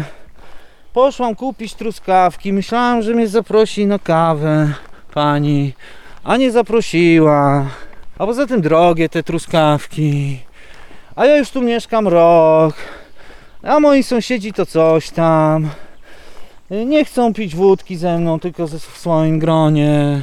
Tego typu wiesz narzekania, nie? Ja zawsze wtedy sobie myślę, a czasami to werbalizuję, że to jest tak jak z kolonistami, wiesz, w Afryce, nie? Dajmy na to brytyjskimi, nie? Jak dziwni oni łapami jedzą, nie? Oni widelców nie znają. No po prostu skandal, no nie znają widelców. No i tak samo jest z tymi kaszubami, jacy oni dziwni, bo tacy zdystansowani, nie? No dobrze, to może taki Brytyjczyk powinien porzucić swoje wyobrażenia o tym, jaki powinien być czarnoskóry mieszkaniec Afryki. Może powinien właśnie porzucić swoje wyobrażenia na ten temat i razem z nim spożywać pokarmy bez użycia noża i widelca i spróbować go poznać. To jest podobnie. Ale to znaczy porównujesz ludzi z dużych miast, którzy tutaj się przeprowadzają Do kolonistów. do kolonistów? Którzy, tak, którzy mają wyobrażenie takie, że oto przyjeżdża, przyjeżdża, rozumiesz, y, światły człowiek, wykształcony na UJ-ach i innych uniwersytetach i to on wie, jaki jest model zachowania właściwy. A jeżeli ktoś nie, od, nie odśmiechuje mu się od razu i nie zaprasza go na wódkę, to znaczy, że z tym kimś coś jest nie tak. To ja bym radził wtedy takiej, takiej osobie, takiej pani na przykład, a niech się pani zapisze do koła gospodyń wiejskich. A spróbowała pani? A nie. A widzi pani, a tam sa pani nauczy się robić tradycyjnego kucha. A co to jest? ciasto drożdżowe. I nagle złapie pani pięć słów po kaszubsku. I trzaskając drzwiami na do widzenia, nie będzie pani mówić do widzenia, tylko do uzrzeni. Kilka gestów, kilka prostych rzeczy. I nagle się coś zmieni. To znaczy, mówisz o tym, co jest właściwie rzeczą uniwersalną, to znaczy, że otwartość powinna następować z dwóch stron. Gdzieś po środku się spotykamy, a nie, że jedna strona jest bierna i oczekuje. Tak, bo dopóty, dopóki jesteśmy tutaj turystycznie, dopóty sytuacja jest określona trochę inaczej. A w momencie, kiedy my jesteśmy tutaj po to, żeby żyć, to musimy też brać pod uwagę to, że będziemy współżyć, a nie tylko zostawiać pieniążki. I to jest zupełnie inna definicja sytuacji. I jakby ludzie o tym zapominają. Byli tu raz, drugi, spodobało im się na festynie i myślą, że znają Kaszuby. No nie, to nie tak, to tak nie działa. I taki stosunek wyższości tych przybyszów jest y, według mnie odczuwalny, a mogę to powiedzieć, bo sam jestem przybyszem. I jeżeli ktoś miałby się na mnie obrazić, to moje ziomy właśnie z Trójmiasta, a nie, a nie sami Kaszubi. Natomiast jest też druga strona medalu. Rzeczywiście ten chłód, kaszubski chłód jest ponad normatywny jakby, w tym sensie, że poziom tego chłodu mam wrażenie, mam wrażenie jest wyższy niż w innych częściach Polski. No ale to też trzeba to zrozumieć. No trzeba to zrozumieć. To znaczy punktowo. Germanizacja Kaszubów raz. Kaszuba to jest ten, który jest wieśniakiem, nieprawdziwym Niemcem, podejrzanym elementem dla Niemców. Przychodzą Polacy. Nie ma bajki. Przychodzi polskie wojsko i nie może się dogadać. Oni się nie mogą dogadać, bo miejscowi mówią po kaszubsku i mówią po niemiecku, bo chodzili do niemieckich szkół. Co to za Polska mówią? Kaszubi dostali w Ciry w 1920 roku bardzo mocno i ekonomicznie, i kulturowo, i fizycznie, to znaczy byli bici. Tu się wymierzało kary Kaszubom, kary cielesne. Łani wojska polskie, które tu wkroczyły, o tym się kompletnie nie mówi, ale był bardzo duży problem. W pewnym momencie w polskim Sejmie stanęła sprawa, która była ukryta. To był 1920 rok, więc Sowieci u bram Warszawy. Inne problemy potem były. Ale tu stanęła sprawa, że jeżeli nie ogarniemy sytuacji, mówią w polskim Sejmie, to nam to stracimy Kaszuby i Pomorze, bo ci ludzie dłużej tego nie wytrzymają, co im tu ułani, nasi ułani zafundowali. Potem dwudziestolecie, sanacja, która tępi, tępi wszelkie przejawy samorządności, nie chce słyszeć o jakiejś tam autonomii decyzyjnej i tak dalej, i tak dalej. Potem 39 rok, zabycie Kaszubą, co było już wówczas przez Niemców uznane za synonim polskości, szło się pod ścianę. 40 tysięcy ludzi wymordowanych. A to, a to ciekawe, co powiedziałeś. To znaczy, Niemcy w 1939 uznawali, że Kaszuba tak, to, to jest, jest, ten... jest prawie Polak, Tak, tak, już po dwudziestoleciu międzywojennym tak. a Polacy, że prawie Niemiec. A Polacy tak, cały czas. No i oni cały czas dla tych są obcy, dla tamtych są obcy, rozumiesz? Potem przychodzi obóz Stutthof, Kaszuba, czyli ten, który mówi po kaszubsku, a więc po słowiańsku niejako. A Kaszuby są już wtedy częścią III Rzeszy, nie generalnym gubernatorstwem, tylko częścią III Rzeszy, więc za samo mówienie po kaszubsku można było trafić do Stutthofu. I co? I przychodzi Armia Czerwona. Armia Czerwona co robi? wchodzi na teren III Rzeszy. A kto mieszka na terenie III Rzeszy? No Niemcy. I znowu teraz Kaszubi są Niemcami. Przychodzą władze PRL-u. No i zaczyna się właśnie taki podejrzliwy stosunek. A może to Niemcy rzeczywiście? A może nie Niemcy? A, a dlaczego oni chcą jakiejś samorządności? A co to ma być? Czyli Kaszubi są dokładnie cały czas w dziejach tych nowożytnych gdzieś próżni narodowościowej czy tożsamościowej, z zewnątrz patrząc. Oni po prostu są. Są tacy, jacy są. Ale wszyscy chcą w nich widzieć kogoś, kim nie są. Bo nikt nie chce zobaczyć, że są po prostu Kaszubami. Nie Niemcami, nie tylko Polakami, ale Kaszubami. Co dzisiaj łączy się, ale nie zawsze się łączyło, z taką bardzo propolską, no umówmy się, dla większości propolską opcją. Wiesz, no i w takich warunkach wytwarza się no taka podejrzliwość wobec obcych, no taki dystans. Podejrzliwość to już może być może za, za dużo powiedziane. U starszych ludzi może podejrzliwość, u młodszych dystans pewien, który jest przełamywany. Ale on jest też wzmacniany tym stereotypem Kaszuby jako kogoś, takiego wiśniaka, chama, gbura właśnie i, i tak dalej, nie? Więc trzeba też zrozumieć, że ktoś, kto tu przyjeżdża i chce się zasymilować, to sam musi powiedzieć: Halo, ja Was, po pierwsze, szanuję, po drugie, podziwiam za Waszą kulturę, po trzecie, chcę Was polubić i poczekać na odzew. Spokojnie, ten odzew przyjdzie. Ile już czekasz? Wiesz co, to jest tak, że to jest proces, który trwa, który będzie trwał zawsze, wydaje mi się. To nigdy nie jest tak, że ja zostanę uznany za swojego w sensie krwi. A tutaj jednak no to jest, to jest ważne, może nie najważniejsze, ale ważne. Natomiast to nie jest tak, że ja w sobotę, jak mam ochotę wyjść z kimś na piwo, to kolejka stoi u drzwi. To nie jest tak, ale to może wynikać z tego, że po prostu po 40 roku życia już takich przyjaźni jak w czasach studenckich czy młodzieńczych się już nie zawiązuje. Każdy ma dzieci, swoje sprawy. Ale to też nie jest tak, żeby było jasne, że jak potrzebuję pomocy, to nie mam do kogo zadzwonić. Mam. Ale to nie znaczy, że oni będą chcieli ze mną spędzić sobotę do 5 rano na piwie, nie? I gadać o bardzo intymnych i osobistych sprawach. No nie.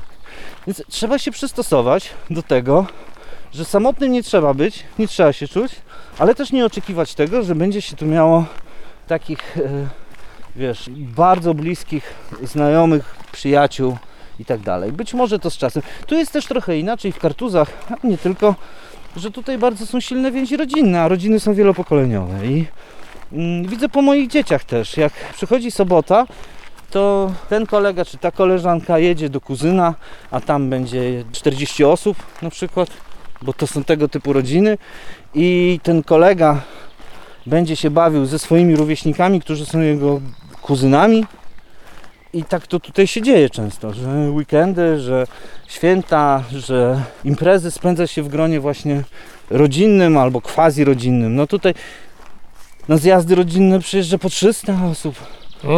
Na przykład w Kożyczkowie, pamiętam robiłem materiał o Kożyczkowie, które tam się cechuje bardzo wysoką dzietnością. I była sobie starsza pani, to było tuż przed świętami i ta starsza pani powiedziała, że ona jak zaczyna święta, to na dzień przed Wigilią, a kończy w drugi dzień świąt. I cały czas ma gości, bo ona ma 13 dzieci, każde z tych dzieci założyło rodzinę ale te już niektóre jej wnuki już mają swoje dzieci.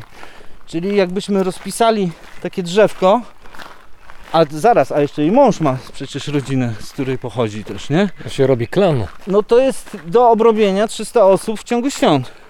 Więc ona nie ma możliwości, bo mieszka w niewielkim domku, więc ona rozpisuje, wiesz, od 23 grudnia pierwsze wizyty, ostatnie Jest grafik. jest grafik, tak? I każdy przy... ona jest nestorką rodziny i wypada, żeby każdy ją odwiedził święta, a wszyscy mieszkają w promieniu 15 km. Rozrzuceni w tych gospodarstwach. Może nie wszyscy, no większość, tak? No i rozmawiam też z jedną z wnuczek tej pani, która już ma swoje małe dziecko. I ja się pytam, że wszyscy statystycy, demografowie zastanawiają się, dlaczego tutaj jest taka wysoka dzietność, a w Polsce mamy problem z dzietnością. To znaczy na Kaszubach dzietność jest wysoka, tak? Tak, tak, najwyższa w Polsce. Oczywiście nie na całych, ale są te gminy takie właśnie, Kożyczkowo między innymi. To nie gmina, no to miejscowość, nieważne. Ona mówi, no bo ja nie mam problemu z tym, czy ja będę miała czwórkę dzieci, czy piątkę, czy szóstkę. Ja się nie boję, że ja stracę pracę i nie będę miała co ze sobą zrobić, co do garnka włożyć, czy mój mąż. No bo jeden kuzyn ma warsztat samochodowy, drugi ma warsztat stolarski, trzeci ma plantację truskawek, czwarty ma hodowlę bydła, ale to jest dopiero jedna trzecia ci wymieniłam, mogę dalej wymieniać. I powiedz mi, co nie znajdzie się robota dla kuzyna? Rozumiesz, ale ten kuzyn, jak chce się z kimś napić w sobotę, to on nie będzie jakiegoś bosego Antka z kartus ściągał do siebie, tylko on ma kuzynów do tego. I okej, to wszystko trzeba poczuć i zrozumieć. Ta dziewczyna też mówi, że ona nie ma problemu z kim dziecko zostawić. Jedno, drugie, trzecie. Bo tych babci jest, starszych cioć, tak? Jest multum od zatrzęsienia. I ona ma y, chyba miała trójkę dzieci, planowała jeszcze dwójkę i studiowała zaocznie. I prowadziła dom. I jak miała problem, dzwoniła, proszę bardzo, tu przez płot, każdy pomoże. Na tym polega sukces demograficzny. Po prostu ta wspólnota funkcjonuje, ona funkcjonuje. Oczywiście, że tam się ludzie kłócą, nienawidzą, lubią, jak to wśród ludzi. To nie jest tak, że to jest jakaś kraina szczęśliwości. Ale nawet jeżeli ta wspólnota ma różne między sobą, członkowie tej wspólnoty różne mają relacje między sobą, to mają relacje, czyli coś między nimi funkcjonuje. Nie? No i to tak, i jakby trzeba zrozumieć, że tutaj na Kaszubach, nie wszędzie, ale często tak bywa, tak jest. I teraz przyjeżdża Bosy Antk. Bosy Antk to jest powiedzenie na przybysza z zewnątrz, właśnie z Mazowsza czy z Galicji. Jeżeli ktoś przyjeżdża i liczy na szybką asymilację, łatwą asymilację, będzie rozczarowany. To zależy od tego, jakie sobie przyjmie oczekiwania wobec tej społeczności tutaj kaszubskiej, wobec tych ludzi, z którymi chce żyć i mieszkać wśród nich. Amen.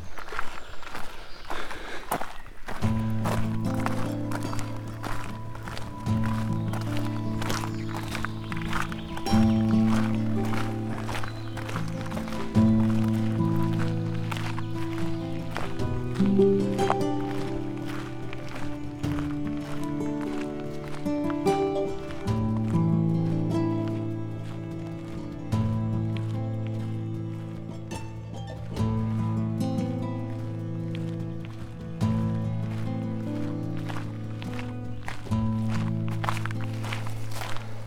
To ty mów, gdzie idziemy, bo mi się nie chce.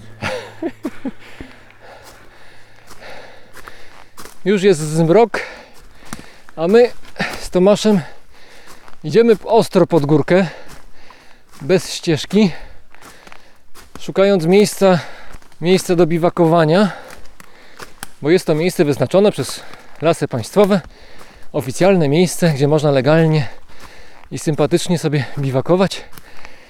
Niestety ktoś to miejsce wymyślił w miejscu trudno dostępnym, ale Ale tak ma być chyba. ale jest jedna, jedna fajna rzecz, mianowicie dookoła nas latają teraz świetliki. Zgodnie z zasadą radiową. Szkoda, że Państwo tego nie widzą. No to szkoda. Fajne są.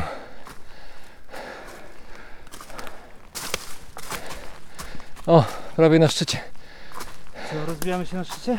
Tutaj? Dobra. Bo już jesteśmy na granicy tej strefy, albo, albo już w strefie, w strefie już. Więc myślę, że spoko, to jest ok. Są drzewa na hamak. Jakąś przestrzeń przed nosem. Fajną. No dobra. Ty śpisz na ziemi, więc sobie wybierz jakiś fragment. Bo Ja sobie wybiorę drzewka. Bo śpię w hamaku. kawałek płaskości znaleźć. To znać kawałek płaskości, a ja się do ciebie dopasuję. Bo drzew jest dużo, a płaskości mało. Tu jest płaskość. Tak? No tak mi się wydaje. Zaraz jeszcze przetestuję karimatą. Tę płaskość. A tobie starczy sznurka na te dwa drzewa? Bez problemu. Mam też zapasowe sznurki. Jakiś samolot leci. Ale jak spadniesz z hamaka wtedy, to mi, to mi na głowę, nie? A, bo ty chcesz, rozumiem, ten system, że ja śpię na górze, ty śpisz na dole. Jak No Paweł tak. i Gaweł. Ja jestem Paweł, ty Gaweł? Wiesz, bo ma nie padać w nocy, mamy jednego tarpa, ale czy jesteśmy, czy chcemy w 100% zaufać prognozom? No dobrze, to zróbmy w takim razie, niech to będzie nocleg piętrowy. Wesprę się latarką. To wiesz co, ponieważ mamy teraz co robić, to znaczy musimy sobie ten biwak rozłożyć, bo już jest zmrok. Nie wiem, która jest godzina, jakoś pewnie około 22 będzie. Tu masz zegarek. 22 dokładnie. Chciałbym jakoś spuentować naszą przyjemną dzisiaj e, rozmowę oraz spacer, bo przechodziliśmy parę godzin po tych lasach A nie tutaj. chcesz się spuentować przy wieczornej herbacie? Wiesz co, dobrze, dobra, to najpierw się rozłożymy, a potem puentę. No ja muszę przemyśleć puentę, wiesz, to bardzo ważna rzecz, taka puenta. Dobrze, dobrze. Dobra, no to pracujemy w takim razie, a puenta za chwilę. A ja znam puentę, to nie Znasz jest puentę? takie proste. Tak, puenta to będzie, to nie jest takie proste, jeżeli chodzi o kaszuby, ale może jeszcze jakaś puenta pogłębiona się nam pojawi, ale dobra, trzeba sprzęt rozłożyć.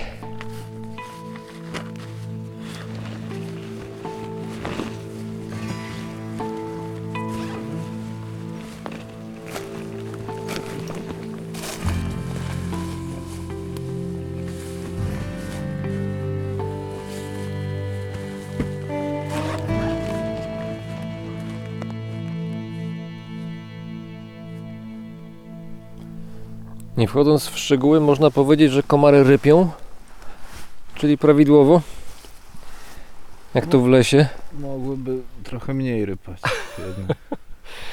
No akurat specyfik, który przywiozłem na komary jakoś tym razem nie do końca idealnie działa, ale nie narzekajmy, jest przyjemnie, prawda? Jest przyjemnie? Jest cudownie. To teraz musimy tę puentę, którą potrzebujemy, zwerbalizować. Może ty masz jakiś pomysł? Wiesz co, no tak właśnie patrząc w gwiazdy. To znaczy masz na myśli liście, które te Nie, gwiazdy... Dwie gwiazdy. Widzisz dwie gwiazdy? Okej. Między liśćmi widzę. I no, tą część nieba, która ciągle pozostaje nie do końca czarna o tej porze roku nad jeziorem potęgowskim. Eee, coś mi przychodzi do głowy, wiesz, jeśli chodzi. Tylko z puentami jest tak, że bardzo łatwo popaść w banał. No ale spróbuję, wiesz. Przekonałem się jakiś czas temu do idei mikrowypraw. Mikrowypraw to znaczy, jeżeli wyjdziesz z domu nie na spacer, tylko na wyprawę i ona potrwa kilka godzin, dzień, może dwa dni, to możesz przeżyć tą wyprawę tak, jakbyś wylądował na przykład na Papui Nowej Gwinei i ta wyprawa może mieć dla ciebie kluczowe, życiowe, duchowe znaczenie mieć. I Dzisiaj jesteśmy na takiej mikrowyprawie, no bo jutro wrócimy do domów. I takie mikrowyprawy są fajne, bo pozwalają ci się osadzić w jakiejś rzeczywistości jeszcze mocniej. I teraz ja chyba dokonałem takiej życiowej mikrowyprawy. Jeździłem gdzieś daleko, a w pewnym momencie okazało się, że tuż za progiem mam świat, który z pozoru wygląda tak samo jak każdy inny, a w istocie jest zupełnie różny. Tylko, że trzeba wykonać ten wysiłek, żeby tą inność poznać. No i jestem bardzo zadowolony z tego, że to mi się udało i że jestem tu, gdzie jestem. Na takiej życiowej mikrowyprawie. Wystarczyło wyprowadzić się z Trójmiasta w głąb interioru kaszubskiego i okazało się, że znajduję tutaj to, czego mógłbym szukać po całej Europie i świecie przez całe życie. Tą inność, fascynującą inność. No i, i tyle. Może to niech to będzie taką pętą, że warto się rozejrzeć wokół siebie bardziej niż dotychczas i poszukać tego czegoś tuż obok. Oprócz tego nas też szukają komary. Ja myślę, że nawet słychać, ja słyszę w mikrofonie, wiesz, jak komary tutaj krążą. One też szukają swoich mikrowypraw, tylko my jesteśmy celem. Bardzo Ci dziękuję, bardzo mile spędziłem ten dzień, nie tylko rozmawiając, ale chodząc po lasach kaszubskich tutaj w okolicy, rozmawiając o tym i owym i kąpiąc się w jeziorze, bardzo to było przyjemne. Razem z nami, gospodarzem tych ziem, był Tomasz Słomczyński, autor książki Kaszebę, książka wydana właśnie nakładem wydawnictwa Czarne. Bardzo Ci dziękuję i dzięki Tobie myślę, że wrócę jeszcze na Kaszubę w tej czy innej formie. Dzięki. Do zobaczenia.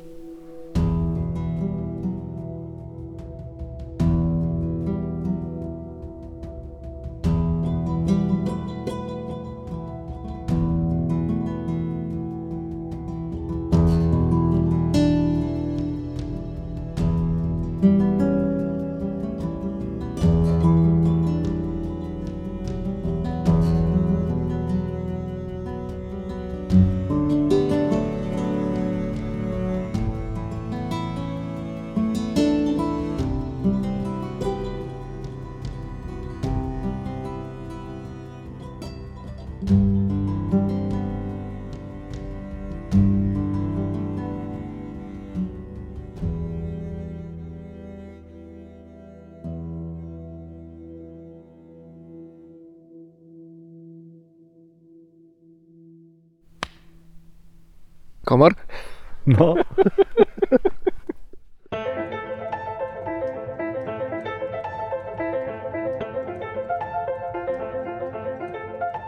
Słuchaliście brzmienia świata z lotu Drozda. Nowe odcinki pojawiają się w każdą sobotę rano, a dzieje się tak dzięki słuchaczom, którzy wspierają mnie na Patronite. możesz do nich dołączyć. Wystarczy wejść na stronę patronite.pl i tam znaleźć brzmienie świata. Dołączając do zbiórki, zapewniasz mojej audycji istnienie, a mnie dodajesz wiatru w żagle. Paweł Drozd, czyli ja, mówi Wam dobrego dnia.